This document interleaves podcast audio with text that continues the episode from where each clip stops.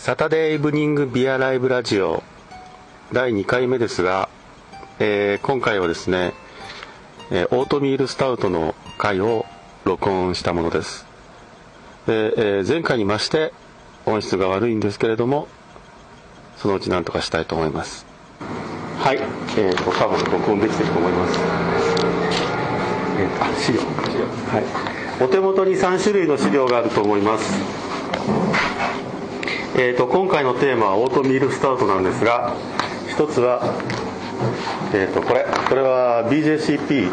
Beer Judge Certification Program というアメリカの、えー、とビアジャッジの認定制度をやっているところがありましてそこがスタイルガイドラインを出していましてそこのスタイルガイドラインです。あおあの僕が適当に訳したやつです。それからあと2つはですねローンレシピ。でしてヤングオートミールスタートって書いてある方がこの本。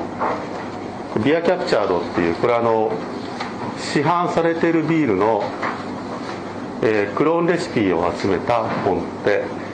この人が書いたクローンレシピ2冊目の本なんです。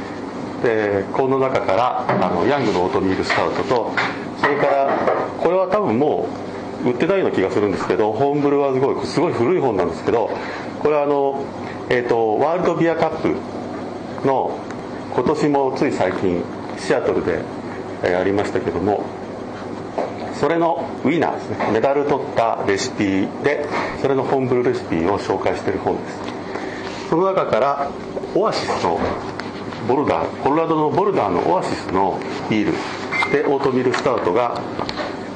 当時何メダルだったんでしょうね。えっと分かりませんけども多分金メダルだったかもしれませんけどもそこのオートミールスタウトが homebrew レシピで紹介されています。で資料としてはオートミールスタウトの資料としてはあの普通にオートミールスタウスタウトの本とかなんとかもあるんですけど一つはこの Zymurgy っていうこれはあのアメリカ Homebrewers Association が出している機関誌でえー年に一遍 Special Issue というのが特集号っていうのが出るんですけどもそれの1994年版で Special Ingredients えっ、とインディジェノースインディジェノスビアっていう特集。でいろんなその変な材料をあの要するにモルトとホップ以外の材料に関していろいろ書かれている特集号です。でこれを参考にしています。それではえー、とまずオートあそうか。まずこれの説明しますか。スタ Style Description。まずオートミールスタウトとはどのようなビールかというのがこれに書かれています。で現在 BJCP スタイルガイドラインカテゴリー13のスタウトにはですねなんと A から F までサブカテゴリーがありましてえドライスタウトスイートスタウトオートミールスタウトフォーリンスタウトアメリカンスタウトインペリアルスタウト。で以前はですねオートミールスタウトはスイートスタウトと一緒になったりならなかったりしてたんですけども現在はこういう状況になっています。その13の C オートミールスタウト。アロマはマイルドなローストグレーンのアロマ。でしばしばコーヒーのようなキャラクター。軽い甘みが、えークリーム入りコーヒーの印象を与ええーフルーティーさは低レベルから中間レベルであること。でダイアセチルは medium low からなし。ホップアロマは medium low からなし。で、えーとホップのことですけども英国種が一般的で、えー軽いオートミールのアロマがあっていいと。で外見はミディアムブラウンから黒ですね。厚くクリーミーな持ちの良い単色からブラウン色の泡があります。で全く光を通さないほどの黒これあのオペークって書いてますよね。でもいいんですが一応濁りはあってはいけない。透明でなくてまあオペークなんだけど透明ってことですね。でフレーバー味はオーツと、えー色の濃いローストグレーンによる複雑さを伴う medium sweet から medium dry オーツっていうのはですね nutty とか grainy とか earthy さをフレーバーに与えます。色の濃いグレインですね、えー例えばチョコレートモルトとかブラックモルトですね。はモルトの甘みとともに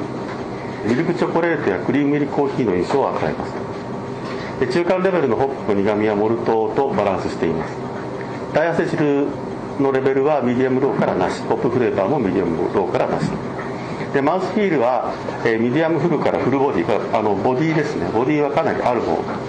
でオートミールによるスムースでシルキーなあの口当たりですね。時にはほとんどオイリーな滑らかさがあること。クリーミーであること。ミディアムからミディアムハイのカーボネーションであること。全体的な印象としてはオートミールのフレーバーととても色の濃いフルボディでロースティーモルティーなエールというのがまあ印象です。歴史ではイングランドのスイートスタウトのシーズナル版でスイートスタウトと違い、えー、ラクトースによる甘みやボディではなくオートミールによる複雑さとボディが特徴でスイートスタートより甘みが少ない。スイートスタートっていう BJCP でいうと13の B でこれは例えばミルクスタウトとかっていうのが最も一般的なんですけどもこれはあの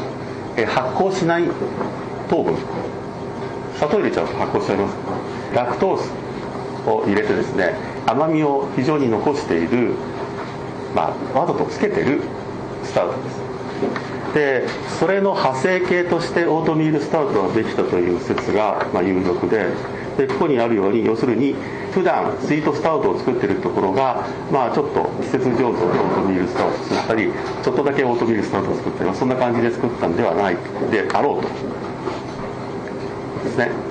でコメントとして一般的にスイートスタウトとドライスタウトの間ぐらいの甘みがありますと。でまあまあ甘いからかなりドライまでかなりのバリエーションがあり苦味の苦味のレベルもオートミールの印象もそれぞれまちまちです。軽いオートミールの使用はシルキーさとリッチさを与え多い量の使用では相当に強力なフレーバーとかなりオイリーなマウスフィールを与えることになります。でジャッジの際は、まあ、それぞれ OK ですよ。で材料はですねペールモルトカラメルモルトダークローストモルトよりグレインえオートミールは大体全体量の5%から10%以上。ボディと複雑さを増強します。オートミールはですね。でホップはおおむねビタリングとして作られ使われます。これあのアロマとかフレーバーでもありましたように、えー、ミディアムローからアロマにしてもフレーバーにしてもホップに関してはミディアムローから、えー、なしですのでホップの目的としてはおおむねビタリングを目的として使われます。でエールイーストを使います。で、えー、水は炭酸塩を含む出る水を使います。でバイタル数値的にはですね、えー、初期比重が1.048から1.065ちょっと高めですけどまあ普通のビール。ファイナルグラビティですね、えーと、最終比重が1.010から 1.018IBU が25から 40SRM が22から40以上。アルコールは4.2%から5.9%で市販の例としてこの市販の例っていうのはですね、え基本的にはアメリカで買える市販の例だと思ってください、えーと、サミュエル・スミス・オートミール・スタウトと、え、ヤング・オートミール・スタウトこれイギリスの。ビールですね。マクレー・オートミール・スタウトどうのこうののでまああとはですねほぼアメリカ産アンダーソン・バレーだとかグーズ・アイランドだとかマクニールだとか。ワイルドグースだとか、まあ、みんなアメリカのビールです。こういうのがまずオートミールスタウトなんですがでまずオートミールとはから考えていこうと思います。オートミールとはですねオート。もしくはオーツ麦。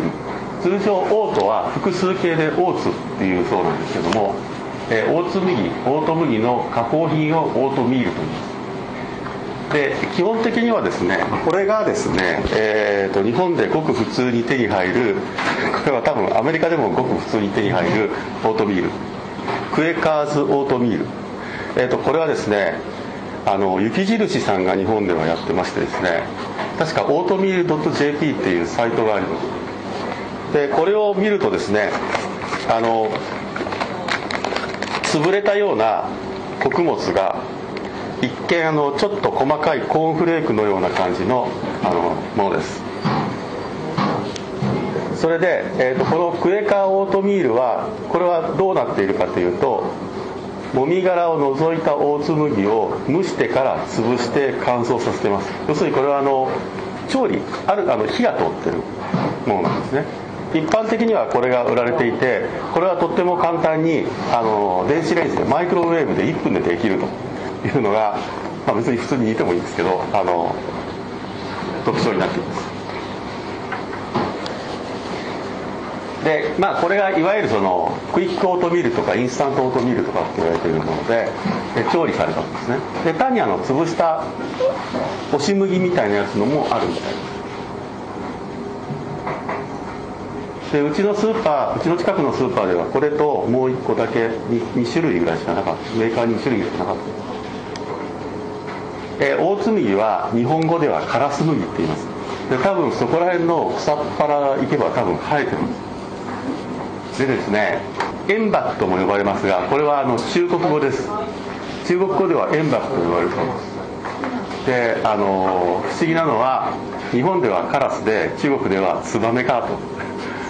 でいうのがちょっと不思議なところですが一説によるとこのように食べ物っていうか穀物にですねカラスだとかツバメだとかっていう何らかのこの他の生物の名前を付ける場合はですね一般的に人間の食用に適さないというのがですね普通らしいです。ですがあの実際に多くはですね、えーとあの肥料とかですね例えば畑にカラスミを植えといてそのまま耕もう丸ごと耕しちゃって肥料にするとかあとはですね家畜の餌っていうのが大津麦の大きな用途の一つではあります。で、えー、大津麦は中央アジア原産のイネ科の植物ですがこれはあの全ての麦がみんなイネ科の植物ですのでごく普通にあの麦の親類です。で他の麦ちょっと一応調べたんですけどデータこっちには書いてないんですがあの大津麦の売りとして大津麦の売りとしては栄養豊富っていうのがありまして特に食物繊維が豊富っていうのがあります。でタンパク質と食物繊維は例えば玄米と比べても、まあ、大麦の押し麦とかっていうようなものを比べても、まあ、非常にあの高い割合に入ってます。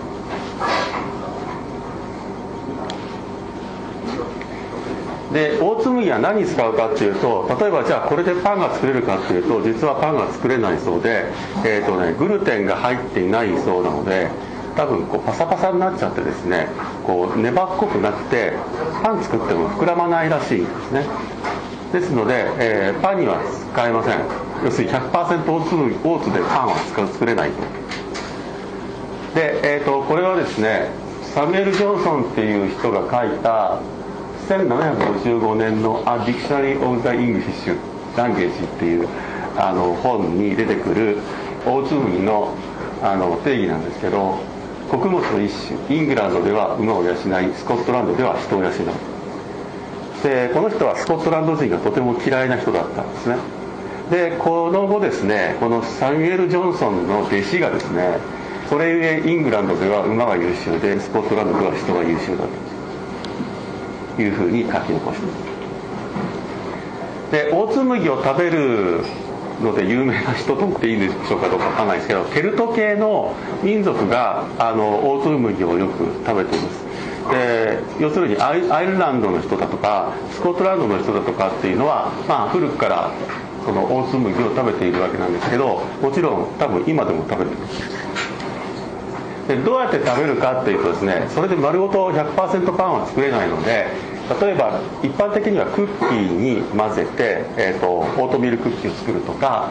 あの蜂蜜やシロップで固めてシリアルバーみたいなのにしたこれちょっと名前忘れちゃったんですけどあのアイルランドの伝統的な伝統的なというか代表的なお菓子があります。それからあのブラックプディングこれはあのスコットランドの代表的な食べ物。あの血で作るんですね、えーと真っ黒いんですけど血で作ったプリンがありましてそれ大粒麦を使います。それからもう一つ代表的なスコットランドの名物料理であるハギス。あれ羊でしたっけ？胃袋に羊のなんやらかんやらと大粒麦を入れてですねそれをこうこういう何ていうんですか？風船みたいな格好をしてるんですけどそれを茹でてポンと開いて食べる。今なんか缶詰かなんかでもあるらしい。で、えーと、もう一つポリジっていうのがあります。このポリジというのがですねいわゆるあのおかゆです。要するにあのこれですね。こうこういうやつですね。でえーと、一般的には煮て、えー、最後にあお湯でですね煮て牛乳をちょっと入れてで蜂蜜入れてちょっと甘くして食べたりもしくはスープとかをかけてあの何ですかしょっぱくして食べたりします。でこれはアメリカではポリジとは言わないであのオートミールと言います。であのオートミールアメリカではオートミールはあの子供の嫌いな代表的な食べ物の一つですこのポリッジおかゆはですねケルト神ケルトの神様のあのダグダっていう人の好物だそうででお祭りの時にはもっといろいろな具をたくさん具だくさんのおかゆにするそうで例えばナッツを入れてみたり、えーとお肉を入れてみたりして豪華なおかゆを作るそうです。でそれが現在のプディングの原型になったそうで特にナッツを入れたくさん入れて作ったあのポリッジっていうのは今のクリスマスプディングの元になってるそうです。でポリッジというのは一般的には朝ごはんですねであります。であのアメリカでねホテルに行ってあの朝食メニューとか見ると、まあ、大体オートミールとかも置いてあったりする。んですで、えー、オートミールのイメージ的には栄養たっぷりで健康的なイメージというのがありましてでそれをビールに持ち込んだまあいわばですね一種マーケティング的な戦略の一つとして作られたのがオートミールスター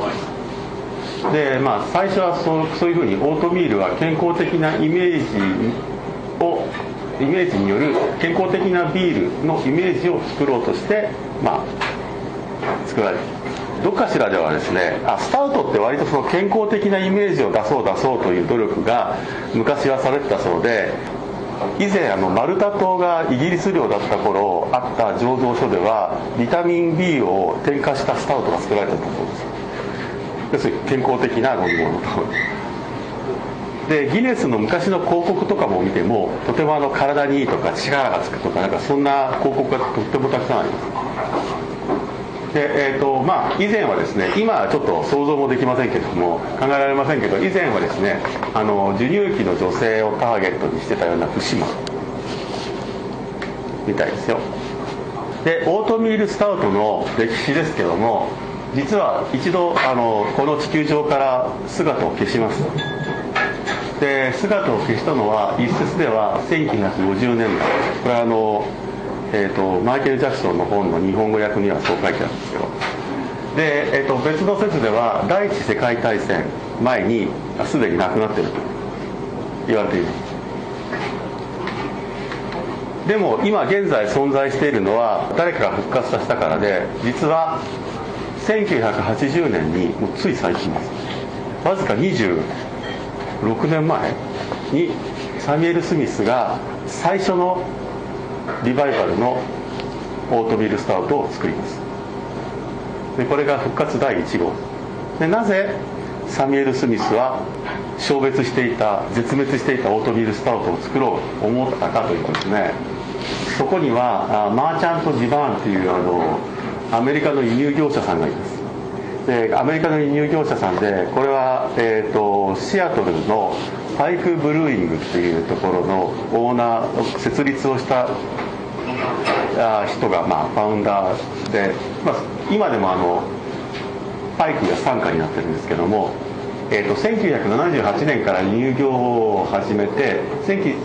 もう最初からサミュエル・スミスのビールをアメリカに輸入するインポーターだったんですね。でそこで、まあ、オートミールスタートのリクエストをですねえサミュエル・スミスに出して、まあ、ぜひこうオートミールスタートを作ってください。って言ったらまあなんとサミュエル・スミスはちゃんと作っちゃったということで一度地球上からなくなりましたけども復活したきっかけはなんかアメリカの輸入業者がですね作ってくれと言ったから。ということでその後イングランドではオートミールスタウトがバーッと増えたかっていうと、まあ、多分そんなに増えてません。でまあ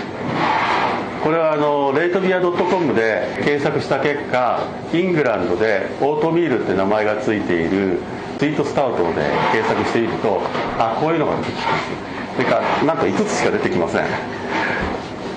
でしかもヤングが入ってないのがちょっと不思議ですけども、まあ、とりあえずサミュエル・スミスが一番下におりますが多分実際イギリス行くともっとたくさんあると思いますけども、えー、とりあえず5件しか出てこないで、えーと、その後アメリカではどうかっていうとあの多分何百とあります。とりあえずレイトビアで、えー、オートミールっていう名前が付いてるので検索するととりあえず最初の100で以上あるので100だけヒットしましたっていうので出てきて一体いくつあるか全然分かりません。のでまあ多分 A がこれ A から始まってですねあこれ数字がありますけど A から始まって B でこれぐらいありますから Z までいくとものすごいたくさんあると。いうことで、えーと、アメリカではやっぱりオートミールスタートはジャガスが作られていますオートミールをスタウト以外に使うかというとですねあのそもそもオートミールはこれ見てもらえば分かるようにですね全然黒っぽいものではないので別に何何もスタートにだけ一生懸命使う必要はないじゃないかと誰しもが思うことで。で実際にはですねもビールにオートミール大粒麦を使った、えー、最も古い記録は1300年代のフランダースベルギーですね今。フランダースでビールに大麦とウィートおよび要するに小麦ですね小麦と大粒麦もしくは小麦または大粒麦を使って、えー、いたという記録があるそうです。でこれはですねその後えーと、大麦モルトと小麦大粒麦を使うなんとかっていう読めない飲み物ができてこれは最終的にベルジャンビットに進化します。で現在でもベルジャンビット要するにヒューガルデンみたいですね。でヒューガルデンみたいなベルジャンホワイトのスタイルのビールは今でもあの大粒麦が使われているのが多いそうです。多分ここら辺でベルジャンビットかなんかを見るとオートミールが入ってるかもしれない。調べてないと何とも言いませんが。オートミールはオートミールっていうか大粒麦はどうやって使うかっていうと醸造用にはですね、えー、大粒麦はですね生ではなくてオートミールフレークというあのもしくはオーツフレークっていう材一見これに近いものがあの出回ってます。でこれはあのホームブルーショップ行けばごく普通に売ってます。ただし生のオーツオーツを使う場合例えばその河川敷で取ってきたとかですね。そういう場合はですね80度から90度ぐらいで1ポンドあたりに1クォートの水で15分ぐらいこう茹でて、えー、ゼラチン化要するにあのちょっと炊きます。で、えー、それを普通のマッシングの温度まで冷めたら入れる。で、え、これがこれは実際それをもうすでに書いてありましたようにこれは蒸してから乾燥させた食べ物ですのでこいつはもうそれがやってあるんですね。ですからこれはそのままマッシの中に入れられます。とオーツモルトというのは一般的には存在しません。で一応みんなあのオーツフレークを使うみたいなオートミールフレークを使ってどうしてもいる場合はですねあのこのザイマジーのスペシャルイシューによりますと作れと書いてます。で作り方が書いてある。お友達の農家から大麦をもらって、えー、水に浸して発芽させろとかそういうことがあるですので、まあ、一般的にはですねレシピ的にもオーツモルトって書いてあるのはまあないはずです。で実際にリアキャプチャーのヤングオートミールスタードのところを見るととフレークドオーツですね使ってますが 困ったことにあのこの人はフレークドオーツをですね、えー、ちょっとあの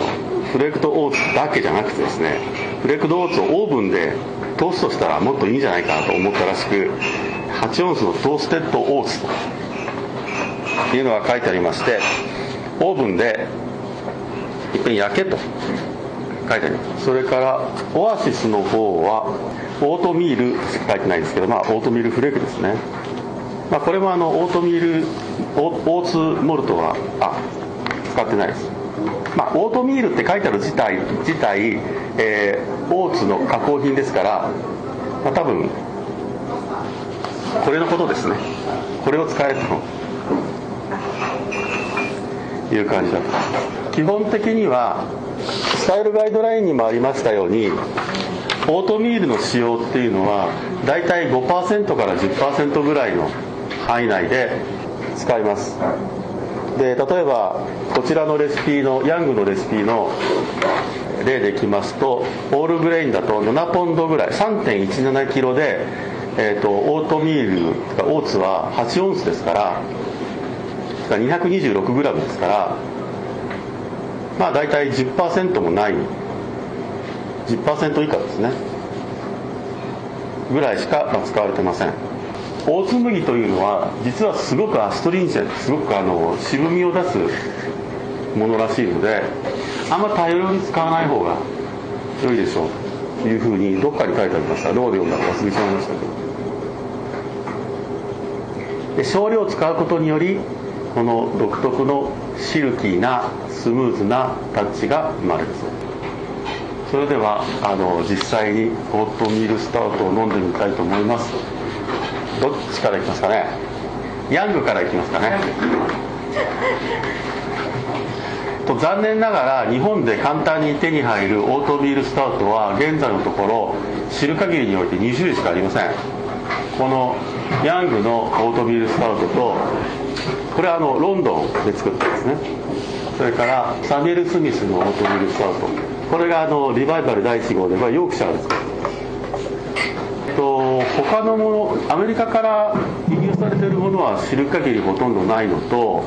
えー、ただオートミールスタウトとは若干かなりキャラクターが違いますけどここにある、えー、ローブのシェイクスピアスタウトはあ実際オートミールが使われています。ですけどオートミールスタウトとは言わない言ってはいないと思います。おそらく日本のメーカーさんでも作ったことがあるところはあるんじゃないかって気はしますが、まあ、聞いたことがないです。ですごくあの人気のあるものではない。じゃあ配るまでにベルジャンビットがオートミールを使ってるかどうか見てみます。ねこの本にはですねベルジャンホワイトのクローンレシピでシェリスホワイトとヒューガルデンホワイトのクローンレシピが載ってます。で、えーと、セリスの方には使ってないですけどヒューガルデンの方にはあの4オンスのフレークドーツが入ってますね。ということでではヤングの方を泡の色がすごい茶色いですね。アロマはすごく甘い、えー、なんかモルティーだけど、オートミールかなって言われればオートミールかなって感じの、えー、アロマがします独特のちょっとあの、えーと、ミルクチョコレートっていうかクリームコーヒーっていうかそんな感じのアロマもかなり感じられます。これかなり渋みは感じますけど多分これはね輸入しちゃうとどうしてもしょうがないんですよね。多分、えーと、イギリスから長いあの旅を経たでこんなになっちゃったと思うんですけど多分イギリス行って飲むともっと美味しいと思いますですがやっぱりちょっとうん口に入れた時はちょっとやっぱりコーヒーっぽい感じのでもちょっとすごくあの何ですかえっ、ー、と滑らかなコーヒーの感じの口当たりっていうのがあると感じられると思います。でホップのキャラクターとかホップのアロマとかっていうのは全くと言っていいほど感じられない。多分、えーと、このオーツオートミールを入れることによってそのやっぱり口当たりテクスチャーっていうのはすごくあのいろいろ普通の入れない場合と変わってくると思うんですね。でそれでシルキーっていうのはかなり滑らかなっていう感じがすると思うんですけれどもそういう感じは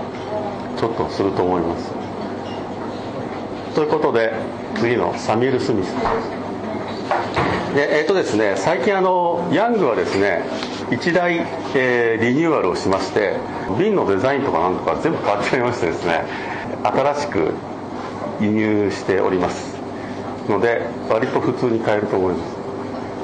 普通に買えるっていうのはあの東武百貨店の栄で買えます多分。でサミュエル・スミスもサミュエル・スミスはずっとあってまあほぼどこでも買えます。残念ながらですね日本にはでかい瓶がないんですね。あ多分アメリカだとでかい瓶があるんですけど日本だとちっちゃい瓶しかない。でヤングの方は、えーと、パイント瓶なので500ミリぐらいの瓶。はいえーと、タドキャスターオールドブルワリータドキャスターってあの世界現存する最古のブルワリーの一つとか。これはあのさっきより若干薄い色ですけどこれも泡が茶色いです。若干メタリックな感じがしますがそれをどけるとやっぱりちょっとミルク的なクリーム的な感じのアロマがあると思います。これはさっきのヤングよりもだいぶ甘いですね。多分これねこんだけ甘いんでその分余計にスムーズさがテクスチャーで出てる感じこれはあのヤングにあったほどの渋みがあんまり感じられないのででもこれ決してあの保存はあんまりいい方では多分ないと思う。あのまあなんせ、えーと、地球半周してきますので、えー、半周でもないか。かなり遠くから来ますのでどうしても傷んじゃうビールって傷んじゃうんですけども、まあ、それでもまあまあ。あとこのサムエル・スミスってなぜか知らないけどみんな透明の瓶使っちゃうので、えー、ただあのスタウトのようなすごく色の濃いビールに関しては、えーと、茶色瓶 使っても茶色瓶よりも中の液体の方が濃いんであんまり関係ないんですけどね。ビール自体がある程度その光を通さないフィルターの役目をするので非常に色の濃いビールの場合はまあある程度透明瓶でも薄い色のビールよりははるかにマシになります。これはすごいですね。ヤングの方にはですね、えーと、ヤングは輸入代理店は、えーと、広島です。で、えー、原材料は麦芽ホップ大粒麦糖類。書いてあります。でサミュエル・スミスの方は、えー、日本ビールです。で、えーと、原材料は大麦麦芽と大麦麦芽とホップって書いてありましてこれは大粒麦はどこに使ったんでしょう？適当ですね。ということで残念ながらシーンビールが2種類しかないんですけどももう一つちっちゃいのが分けられれば。ほんでえっ、ー、と2つじゃ寂しいかなと思って最近あの入ったまたあの輸入再開されているあのオークニーイギリスのスコットランドですねオークニーのあのスカルスプリッターっていうのがラベルをリニューアルして出てきてます。で知る限りにおいてこれあのもう3番目のラベルなんで。すねでこれちょっと瓶がちっちゃいのであんまりあのないんですけどこの前のこの前のデザインの瓶ではさらにちっちゃかったんですけどこれ普通の瓶になりました。これはですね、えーと、有名な大国のスカルスプリッターでアルコール8.5%ですこれは期待できるかあすごいあのワートの匂いがしますよね。モルトの。甘い匂いがします。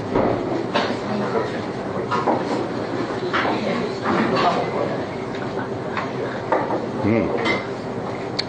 これはあと3年ぐらいはかないとダメです。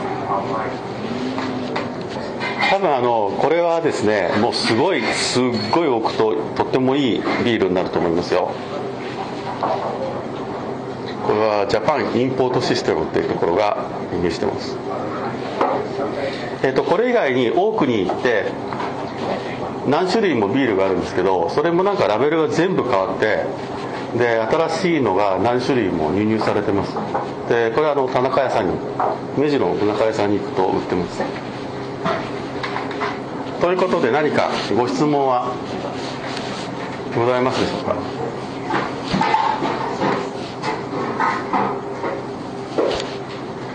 よろしいですか？次回は何にしようかと考えてもあんまり思いつかないんですがひょっとしたらあのなんかどっかのブルワリーのにフォーカス当てるような話にするかなって気が半分ぐらいあります。えーと、もしブルワリーにフォーカス当てるとしたらちょっとローローグの紹介をするかな。のがちょっと気がありますはい、じゃあまたお願いしま